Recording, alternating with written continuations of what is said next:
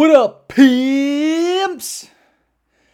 What's up, everyone? How are we doing? Happy Saturday, Saturday, August 12th. Can you believe it?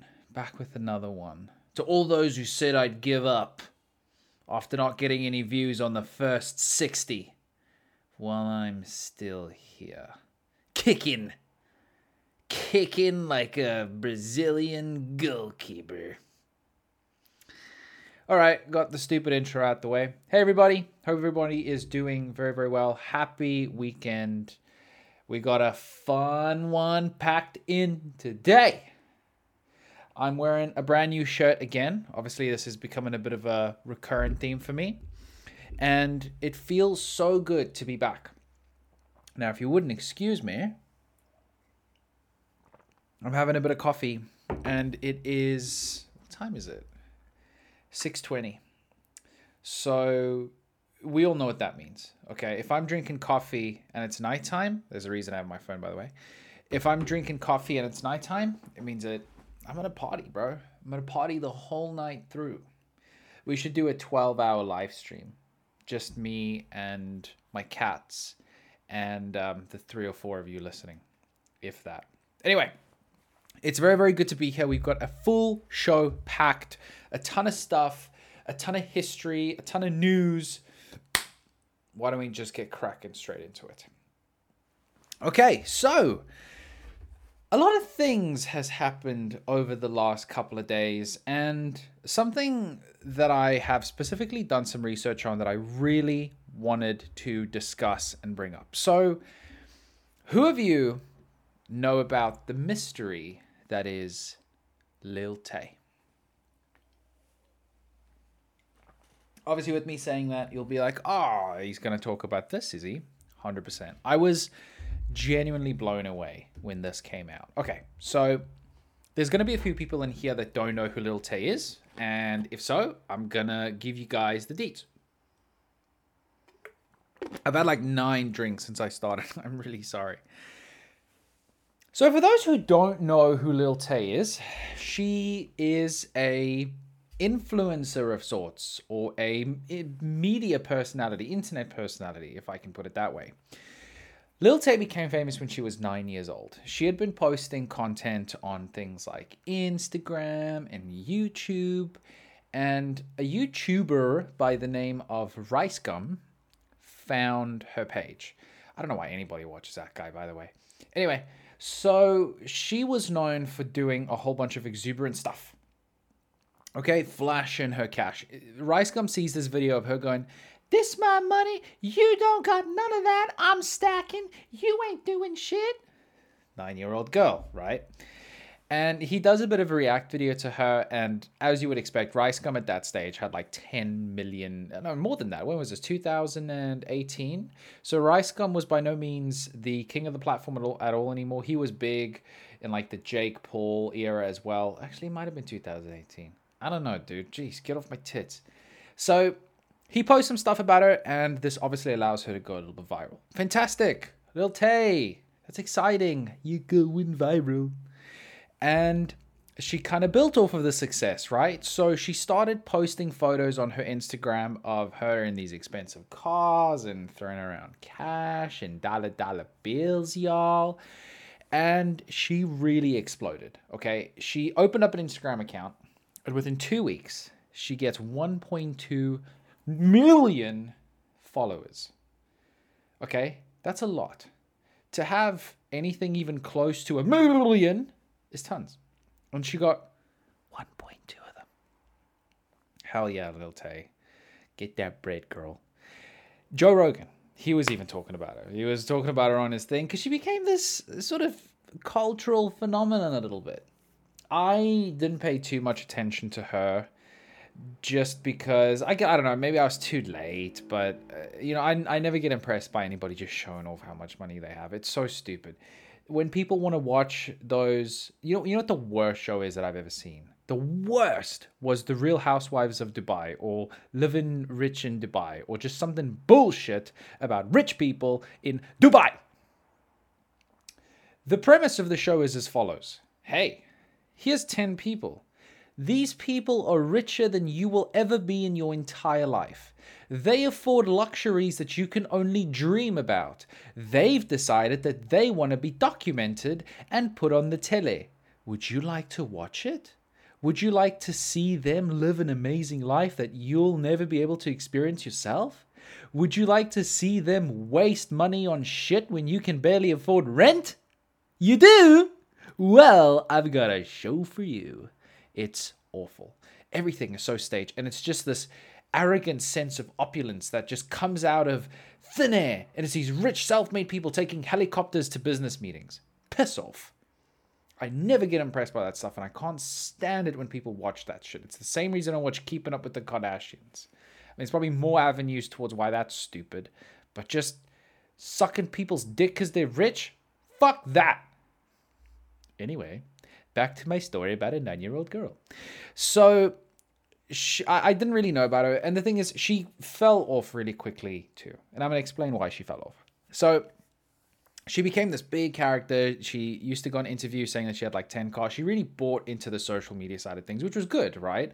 She started, I would imagine, getting some sort of like sponsorships or ad deals or something. There's money in virality, as you could imagine.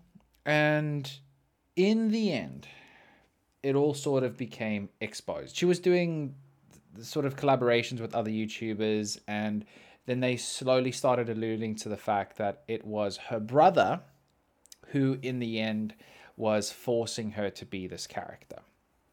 There was like videos released of her being filmed and then the camera accidentally switches over and it's a shot of her brother whatever it might be. People started realizing oh okay cool. It's the brother. He's the one who's forcing this character right kind of like liver king i actually want to do a video on liver king i wonder what happened to him don't take my ideas other more successful better youtubers I'm not. I don't consider myself a YouTuber, by the way. You cringe. Anyway, so people started going, "Oh, it's her brother. It's her brother. That's where all of this is coming from. That makes more sense." And she defended it. She was like, "No, it's not my brother. It's me. I'm making the decision to do all this sort of stuff." And then people like, "Okay, well, you know, maybe maybe it is real. Maybe this little girl who is now nine that used to complain about living in Atlanta, Georgia when she was six but broke, but now she's a millionaire. Maybe this is true. I would assume the internet, you know, was just a little bit of a different place back then. Okay. And it's, it was even worse before then. I remember in 2008, I, and this is going to sound so stupid, I landed on one of those websites. Have I told this story? I don't know. Well, I'm going to tell it again. But I landed on one of those websites that said, You are our 1 millionth visitor. And I was like, Whoa, bro, you win a prize? Clicked on it, and it was for something like 839 pounds. I was like, No way. Called in my mom. We filled in all the documentation. I couldn't wait for the money. I started doing research as to how to convert it, what the cost is going to be, how much I'm going to get. Anyway, what was I saying? Okay. So, in the end, this came out. It came out that the mom was the one who orchestrated her whole career. Her mom was a real estate agent, and it was her and the son that were using these tools to craft this image of this nine year old millionaire, which I think is actually kind of smart. I have to give it to them. But the mom's a real estate agent, so she they, they were using her listings and cars of her boss to go, look at my whip, this is my whip, where, where? And as soon as that came out, there was proof, screenshots. Ugh, I'm saying the word screenshots because I really don't know what proof there was. I watched a video about this a little while ago. And as soon as that came out, that it was false and that her entire narrative was just bullshit, then people fell away and people were like, ugh, whatever. Why would I be interested in this now? You know, nobody wants to be able to see through that smokescreen. People want to believe like aliens, right? And then in the end, she fell off of relevancy very quick. Which is sad because, you know, she seemed like a really cool person. Oh, how do I know? She was nine. okay, I don't know. It's still sad, right? It's still sad because when you're that age, it seems like most of your decisions is not made by yourself. So you shouldn't have to, you know, have some fun and you know, do some cool things, and then I, I don't even think I'm making sense. I don't know why I'm sad for but I'm sad for her. So after that, there was a huge legal battle with her dad. Okay, came out that her and her mom are divorced, her dad and her mom are divorced, and the dad is a lawyer, and then people started posting abuse allegations that the dad was mentally and physically abusing uh, Lil Tay. Lil Tay. In the end, it was all speculation. Uh, there was a couple of he said, she said moments in court, but nothing crazy happened. And that was that was it, right? It was like, okay, bye, Lil Tay. Thanks for everything. It's been sick. And on Monday morning, I woke up and TMZ had reported that Lil Tay, the viral influencer, has died at age 14. And for some reason, I remember looking at this and just being blown away. I thought, Lil Tay? She was a child. She was 14 years old and she's passed on? Like, that's really sad, you know? And then I thought about maybe she had committed suicide. You know, I thought, what could it have been? And generally speaking, I thought it was a really, really uh, sad thing. I, I honestly don't even know how to explain it, but it was it was really shitty, and I was like, man, this poor girl. It seems like she was just used by her parents for fame. You know, there was a lot of behind the scenes videos and photos that had come out over the last four years about how miserable she was and how she didn't really want to do it and she was forced into it. And I felt really bad for her. I really, really did. I thought those parents are assholes. Completely neglected that poor girl. So the statement that came out read as follows It's with a heavy heart that we share the devastating news of our beloved Claire's sudden and tragic passing. We have no words to express the unbearable loss and indescribable pain. This outcome was entirely unexpected and has left us all in shock. Her brother's passing adds an even more unimaginable depth to our grief. During this time of immense sorrow we kindly ask for privacy as we grieve this overwhelming loss, as the circumstances surrounding Claire and her brother's passing are still under investigation. Claire will forever remain in our hearts, her absence leaving an irreplaceable void that will be felt by all who knew and loved her. And I woke up and I read this and I just thought, dude, this poor, this poor girl. Like, that sucks, you know? And it just put like a bit of a spotlight on what it's like to, you know, try and be famous nowadays and have shitty parents and, you know, parents desperate to make their kids famous. And uh, then I forgot about it an hour later. Anyway, so very suspiciously, about a day later, a post pops up on somebody's Instagram page who claims to be her brother. Now, at this time, there had been no record of their death. Okay, people had started calling wherever they live. I think it's in like Vancouver. Started calling the police stations or hospitals or whatever it would be, wherever you would keep track of deaths, and there was no mention. There was no record. So people thought that's kind of odd. Okay, but not going to jump to any conclusions.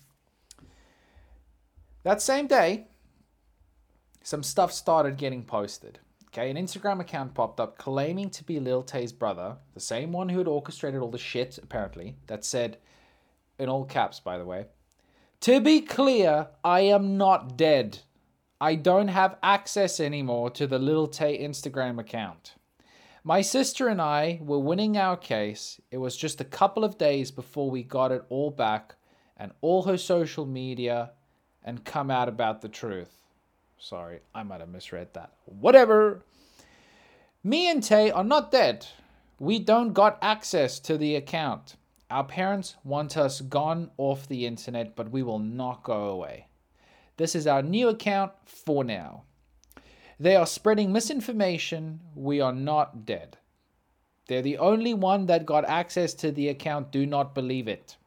Our parents took everything and they abused Tay. Hard. Hard. It's from Borat. All we ask is to share this post to your story and follow this account. More updates in a couple of hours. Uh, okay. So that was kind of like people like, what the fuck? That is pretty nuts. Maybe this was all just fake, right? But the weird thing was, is that management, her management team confirmed to TMZ that she had died. I don't know why, but her family has now since come out and made another statement to TMZ going, the account got hacked. She's not dead at all. And then some people are thinking, are saying, or a lot of people are saying, she was never dead. Well, obviously. Uh, this was, th- there was no hack. This was no foul play. This was just another marketing stunt by Lil Tay because something's going to happen. And to be fair, it worked. You know, the internet kind of jumped on this story, rightfully so. I even thought, man, this is crazy. I'm talking about it right now. I've been talking about it for the last 15 minutes. So good on you, Lil Tay. You know, if it was a. Uh, I've always thought that faking your own death. Bro, that shit is like untapped potential to see how people would behave. It's untapped potential in terms of going famous if that's your absolute desperate last goal. So, anyways, that was pretty interesting. That, and that's it, by the way. So, nothing else has happened with Lil Tay. We'll see if any further news pops up. But as it is right now, thank the good Lord above that she's okay. Every now and then, I think to myself, oh, I can't believe that person's dead. The world would be so much better, would just be a, a much better place if they were still here right? Obviously, family members and things. But when it comes to celebrities, somebody like Mac Miller, cool as hell. Ryan Dunn from Jackass, you know, 10 out of 10, that guy. I always wondered what would life have still been like if people like that. Were. And I'm not somebody who gets obsessed with dead celebrities, right? You know, I didn't cry when Chester Bennington passed away, but you know, to take somebody out of the world who you know, just deserves to to grow old comfortably. You know, like murderers and shit like that. Fuck them. But somebody who, you know, is just a a normal, nice human being that brings joy to some, you know, I don't think they should be dead. Anyway, talking about the topic of death, I saw this today. I didn't see the actual video, but get this. This happened in Bosnia. You ever been to Bosnia?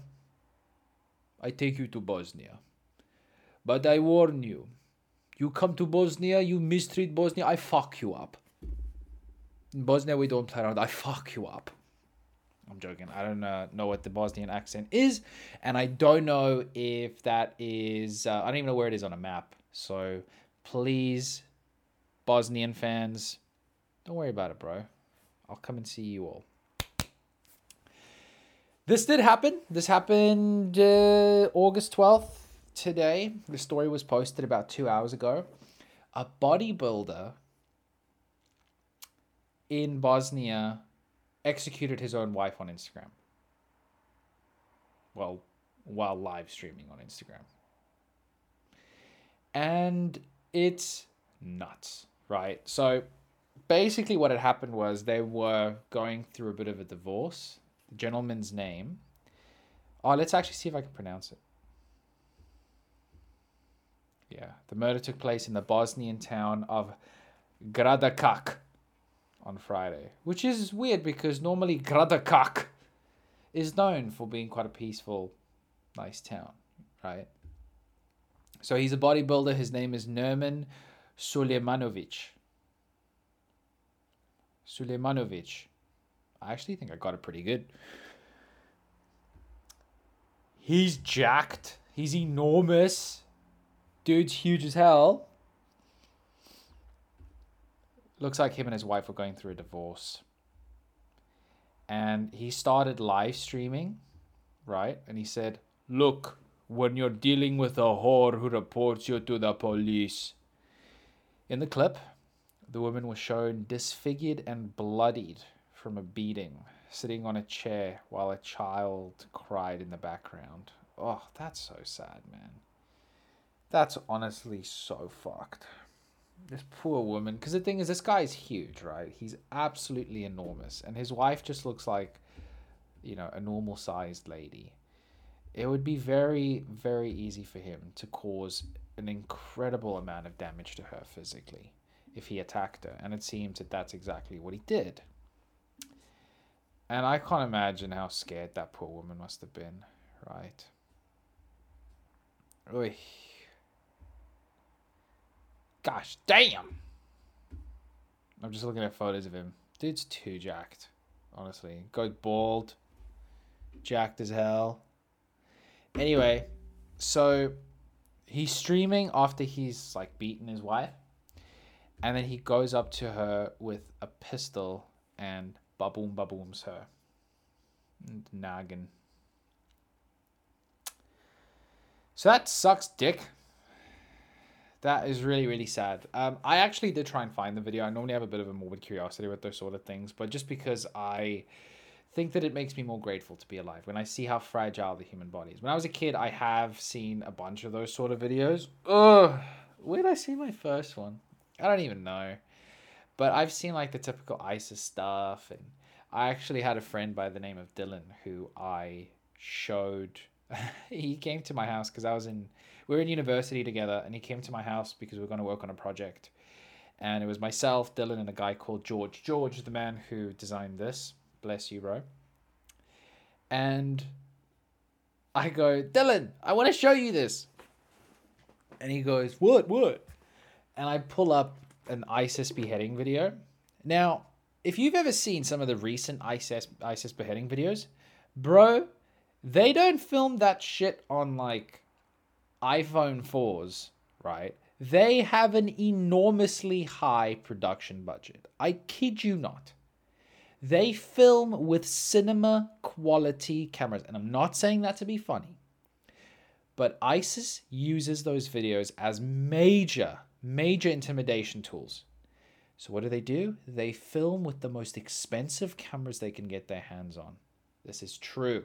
Go watch one of their videos. like a 2022 one.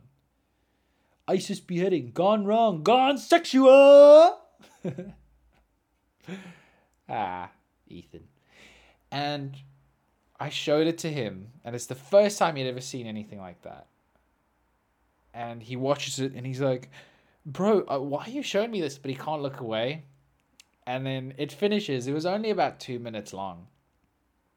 And oh, I still remember it. It was just these guys that were taken into like a butchery and they were thrown down on this metal grate and the camera was like on them here. Oh, throat slit. And he watches the shit and he goes, ugh, ugh. And then he goes quiet. He goes quiet for like 40 seconds. And he's just sat there. And I'm like, Dylan, what's wrong, bro? And he's like, I can't believe that I just saw this. And I was like, you'll be fine, bro. Don't worry about it. George was completely undeterred. Completely undeterred. And for the next few hours that Dylan was there, probably the next like half an hour, he just he couldn't think straight. He just kept on going back to it. Anyway, so those videos are terrible to see. Don't look at those sorts of things, right? I can because I'm an adult. But it's never honestly I, I do think that it just helps you understand how precious life is if i'm being honest not it's not all love and rainbows something can happen to me right now really okay so appreciate your health appreciate your life God, what a boring way to end it huh dr phil so rest in peace to his wife what a dick bro if you got youtube in your bosnian jail Fuck you. Alrighty, so I wanted to talk a little bit about the worst jobs I ever had. I don't know why. I just thought it'd be fun, right? I've had a bunch of different things that I've done. I've worked since I was on and off since I was about 10. Okay, which is like medieval times of working, right? It's like industrial revolution, middle age France level of working.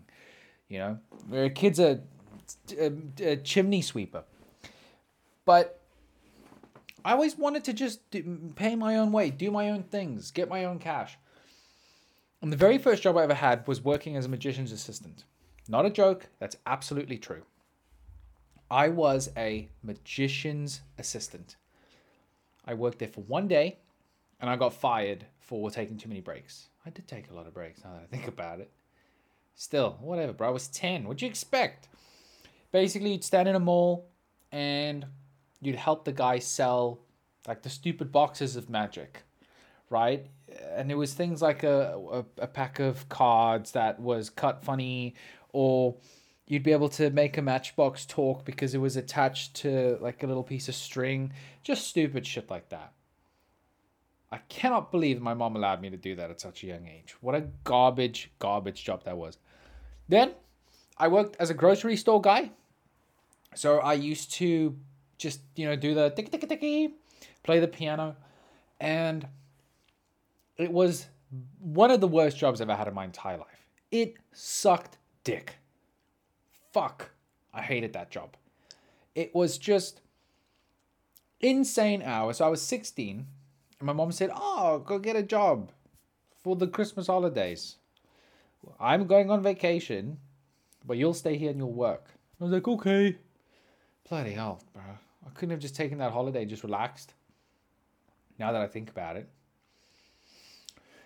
Anyway, and the money was awful. I made like ten dollars a day. Ugh. So vile. Eight in the morning, sorry, seven thirty in the morning until eight in the evening. I worked Christmas Day for fuck's sakes. I swear to you, it was Christmas break. I worked Christmas Day. And that was just so shit because I would see the scum of the earth come in. I had one guy that wanted to beat me up. This is true, right? I was 16 years old, and this dude's, uh, this guy had come in before, but I hadn't really thought about him too much. And he was with a girl, and this girl was easily like 24, 25, something like that. Eventually, after about a week of working there, this girl comes in with one of her friends, a female friend, and they're paying for like some cigarettes or something, and I'm just beeping him up. And the girl goes, Hey, how old are you? And I go, I'm 16. Why? And they laugh and they go, Yeah, no reason. And they go. As if I would give that any more thought, right? The next day, this dude comes in. Okay. Now he's about this much taller than I am. All right. I'm six foot three. So this guy was six foot whatever. And He's fucking firstly pretty jacked. And lastly, he was in his 30s. No jokes, he was a 30 year old laborer with these big forearms and shit. And he comes in and he comes up to me and he goes, You, you better watch your fucking self. And I'm like, Sorry, what do you mean? And he goes, Shut up. You better fucking watch yourself, but I'll fuck you up. You heard me? You talk to my girlfriend again and you flirt with her. I'll murder you. Murder means hit. And I was terrified. I even said to him, I tried to just talk to him. I went, listen, I'm really sorry if I might have done something to upset you, but I generally don't understand why you're upset with me. And he goes, You better watch your fucking self. And then he buys some cigarettes from the guy next to me and leaves. And I was terrified, absolutely terrified. The dude next to me, he had been working there for like two or three years. He was probably in his like late 20s.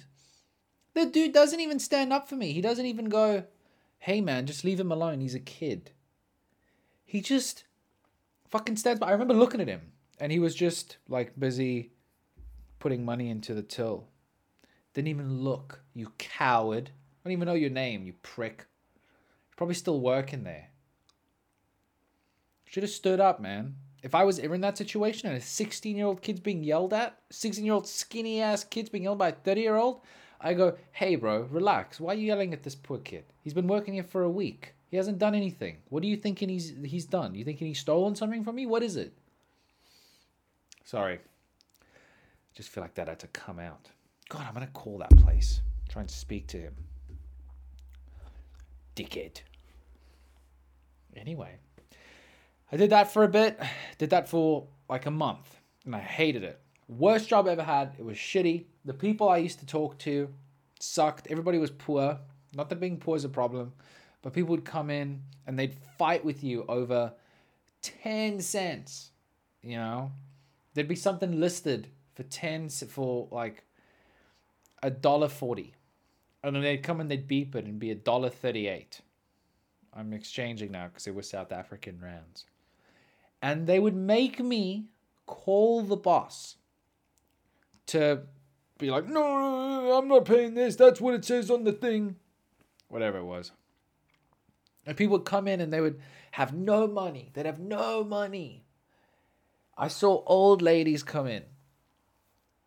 And every time I'd see them before then, they'd come and they'd buy like one roll of toilet paper. You know, or like two bananas for her and her husband and she'd be like, "Oh, it's our treat for the for the next two days. We're gonna have a bit of the banana." And they came in the once. There was this huge mega jackpot in the lottery, 150 million rand. It was like the biggest one they'd ever had, like in years or something.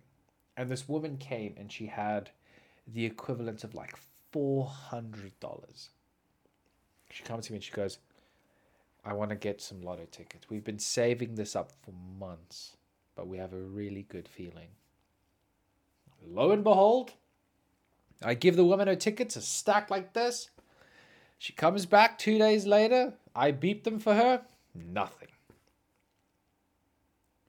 Oh, the sadness. The sadness I experienced while working at that damn place. Okay. Piss off, Uber Eats. I worked at Apple as well. I was an Apple sales guy.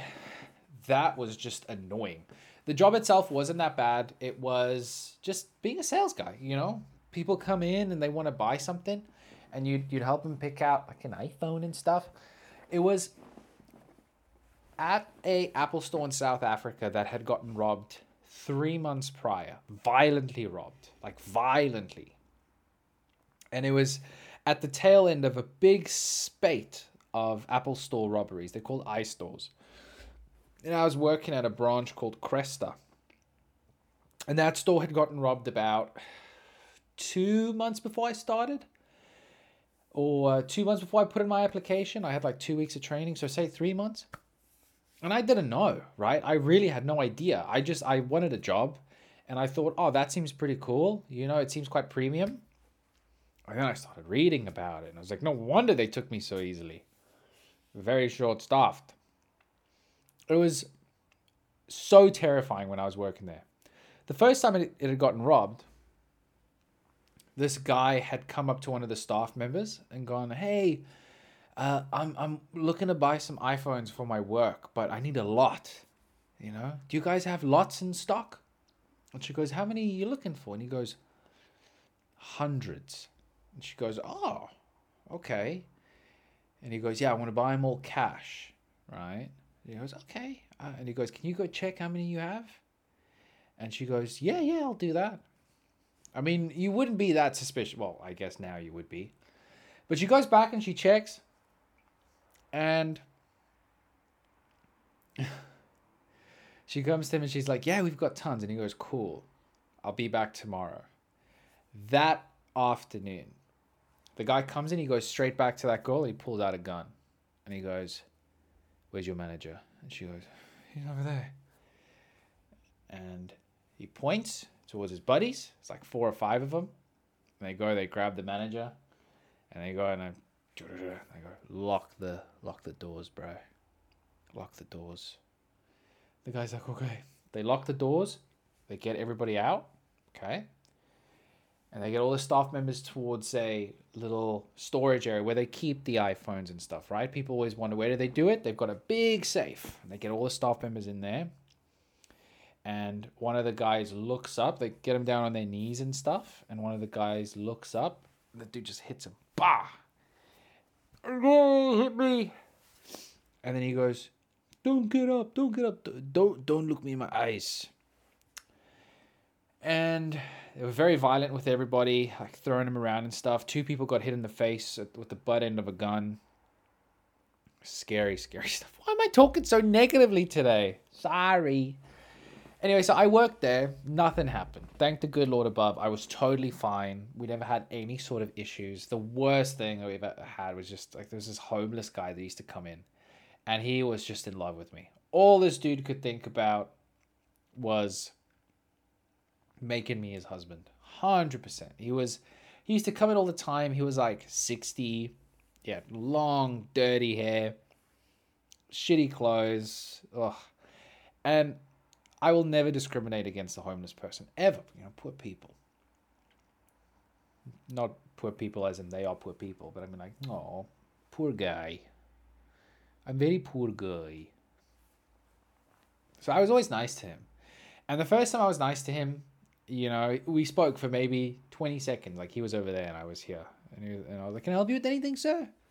Knowing that I'm not going to make a sale, you know, we don't sell toothpicks or bubble gum or rum. And he's like, no, thank you. And he's just looking at stuff. I'm like, okay. And eventually he leaves. And he comes back the next day and he comes straight up to me, straight up to my face. Boom. And he starts talking to me just about shit, right? Just about like his family and the stuff he's doing. And he was telling me about how rich he is and how he has a business in Dubai and he makes millions and things like that. And he's talking to me, and the only thing I can focus on is this dude's fucking breath. Imagine somebody drinks nothing but straight fucking whiskey for six months and doesn't brush their teeth. It's exactly what it was. I was talking to him and I was like, oh, oh, now thinking back, I would have now probably said like, eh, "I'm sorry, so I really have to do some work. If there's anything I can do to help you, please let me know. But I really have to get back to some other customers because you were just talking and babbling shit. But that breath, bro, oh, it stayed in my clothes for days, days. Then he comes in, right, the once, and he comes in and he's like, "Hey, I just got a big payout. I just got a lot of money." And I was like, yeah, okay. And he takes, he's got this like bag on wheels, shitty old bag on wheels. He's pulling. He takes out a piece of paper that just had an amount typed out on it. Nothing else. It didn't have a header or anything like that. It was just in like this side. Here's the A4. It was just like there or there. Just an amount. It was like 112 million rand. And he goes, This is what I'm getting right now and he starts walking around and he goes, I want two of these, uh, two of these, and one of these, and uh, two of these. And I'm like, okay, yeah, yeah, for sure. And he goes, get it all ready. I'll be back. And um, I'm obviously not going to get any of the stuff ready because he doesn't want shit. He's just crazy. And eventually, he comes back about 20 minutes, half an hour later, and he grabs my arm and he goes, I want you to come to my house tonight. Help me set all this up, please please come to my house tonight. And I go, no, no, I'm not doing that. I'm not doing that. If, if, listen, this is making me uncomfortable. And then as soon as I said that, he goes, oh, I'm, I'm very sorry, very sorry. And he leaves. Never see him again. I think he was hitting on me, bro, which is nice. You know, if you can pull a hobo, dude, you still got it. But besides that, the, the job wasn't that bad. I did do promotions for a bit. And that's how you know your life's not heading in a good direction. If you're doing promotions, promotions. Hey, Samsung cell phone. Hey, Bacardi Aquafresh. Whatever the shit might be. I didn't like that. That was just driving around to shitty parts of South Africa trying to flog the new entry level Samsung earphones. It was awful. It was awful. You know, it wasn't that bad. It was just so much begging. People used to come up to me all the time and just ask for free phones or ask me for money or ask me for cigarettes. And I was like, bro, I'm making like $9 an hour. You know, I don't have money. Okay? I've driven two and a half hours to be here. Go away. So, oh shit, how far are we into this? Blam, I've been blabbing. Fuck me. I might save that for, for next time then. Okay. I'm almost done. Oh, I want everybody to get back to their day. So, I did that for a bit, but that's like, it's not that bad. It's like kids' jobs, right? You know, you do that sort of stuff when you're 18, which is fine. You know, I just, uh, it was, it was shitty money and it wasn't that great. I did work for this wine company once called Valdo, which was so cool. That was cool. I did I did appreciate that job a lot. They paid well, the hours were good, and my job was effectively just selling prosecco. Prosecco. I used to stand around at wine shows and just get drunk with like middle-aged people talking about the different wines even though I knew nothing about it. I just had a I had a list of the different sort of flavor notes to talk about, and that was it. And I used to pour, pour, we had four, so you'd pour one, two, three, four, and you'd pour yourself one, two, three, four. And then you drink with these people and they'd buy a box. And then the next people come by and you do the same thing. Man that was fun. In accordance to the alcohol type of thing i was a bartender for a bit like most people have been. I like that. I don't know if any of you have ever been bartenders but i liked it. I'm gonna sneeze yuck but bartending is cool. I don't know if I should cut that out. Sorry if you had to hear that up close. It's fun, right? Because I've done two sorts of bartending. I've done festival bartending and I've done club bartending. Okay. Festival bartending is when it's like shows, big shows. A lot of so there's there's two things. When you do festival bartending, it's a lot of people a ton of people. Just non-stop circulation of thousands of individuals at these shows. A lot of it's cash based, so you can be kind of quick with it. The drinks are very simple. You know, they only sell like four different sorts of things, but they do a lot of them because it's all like friends and stuff. That was pretty fun. You know, I got to see some cool bands. I saw Foster the People I've always wanted to see them. I only saw I only saw Pumped Up Kicks. I saw them finish with Pumped Up Kicks, but that was fun. But being a club bartender, that shit is the bomb, dude. If you are a club person and you like clubbing, become a club bartender because every night it's like you are clubbing. I think in Australia it's probably different because you've got much more strict rules when it comes to drinking on site. But in South Africa, dude, people would buy you shots all the time and you take them why not? What do what oh, you know? It's money for the place. What are you gonna do? Pour them and then go thank you and put it away? Oh, drink that shit. I got fired from. I got fired from being a, a bartender though at a club after a couple of months. Still, good job. I liked it. It was really fun. Now I know I've I've kind of put this down as the the worst jobs I ever had, but I want to talk about the best job I ever had, which was working in a doggy daycare. As you can imagine, just the biggest, biggest blessing of work. You come in every day and there's just 20 dogs. And all of them get along, right? You can't have 20 dogs together unless you slowly ingratiate each one into the rest of the gang to make sure that there's no fighting. So they're all cool. They're all chill.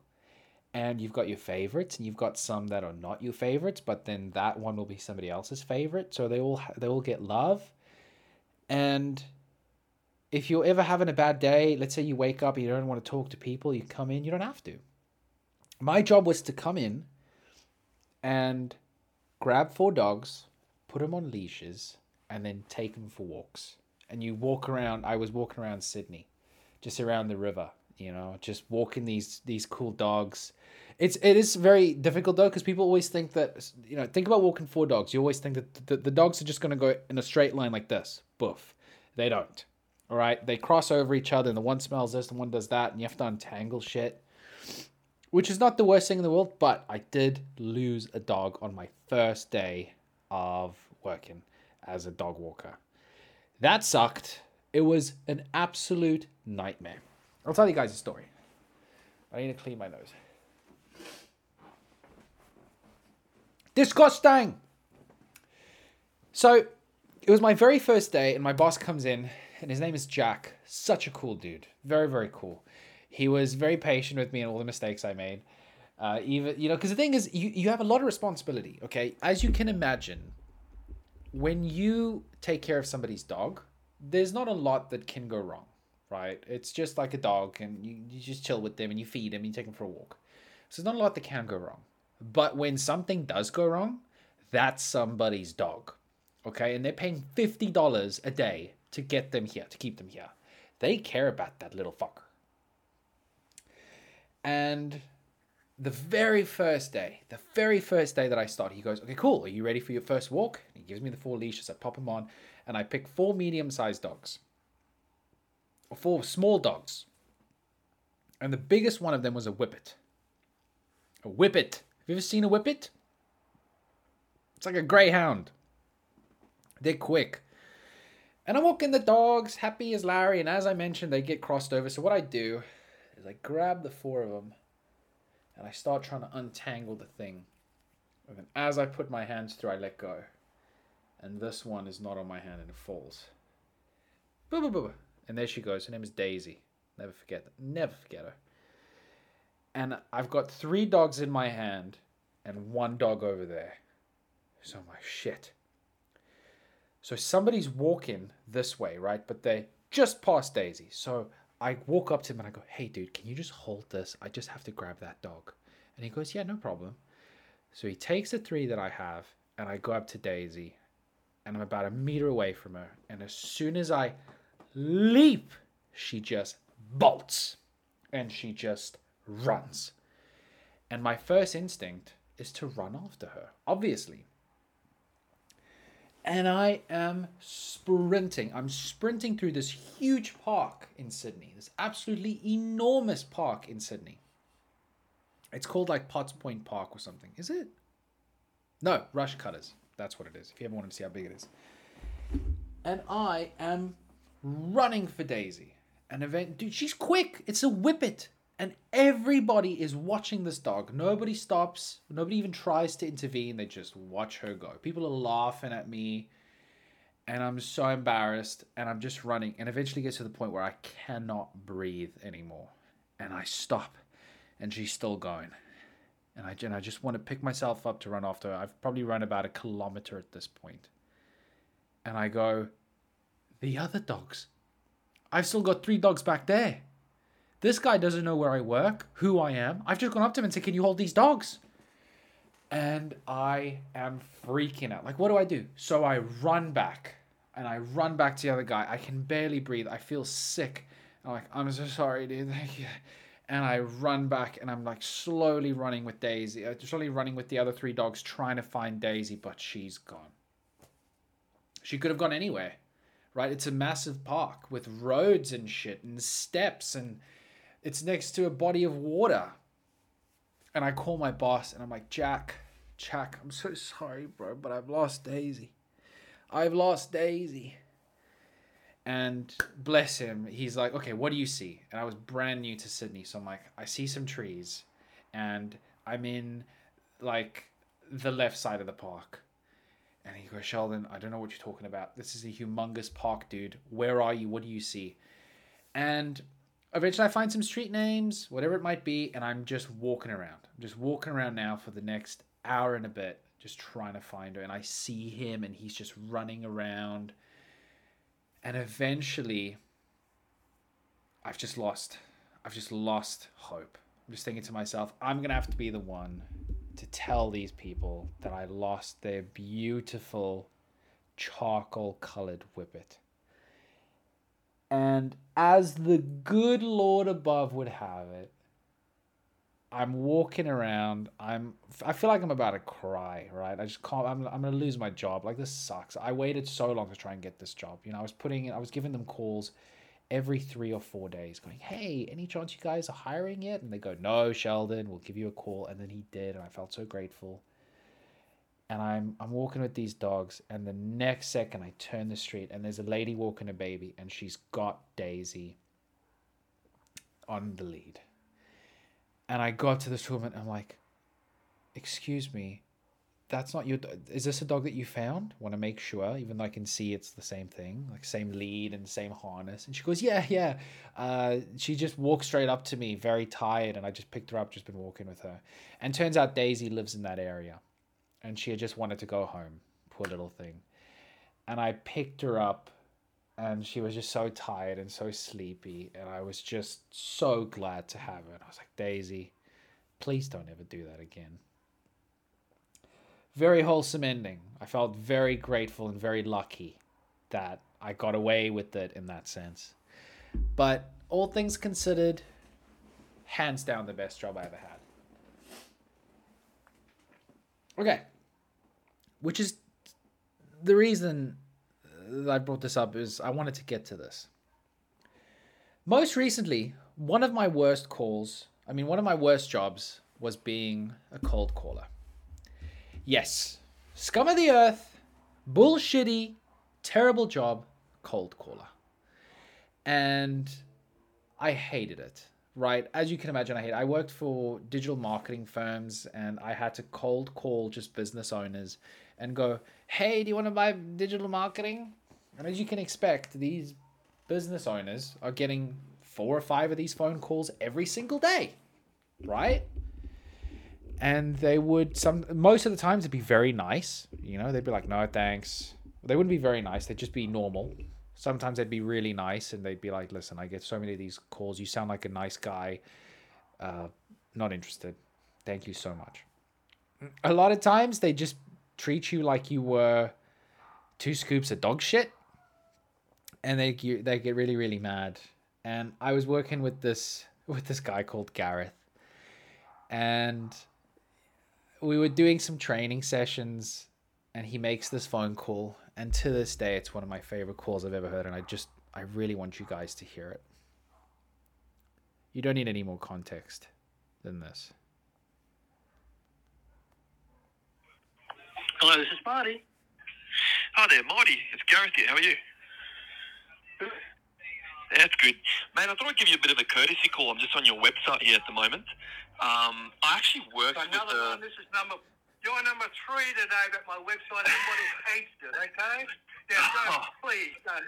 Please don't embarrass yourself, mate. Okay. Am I number four? Number three. You're number four. Six emails from India. Come on. You Mate, know I'm you're a Australian. con. I'm No, Australian. no, I don't care. please, please.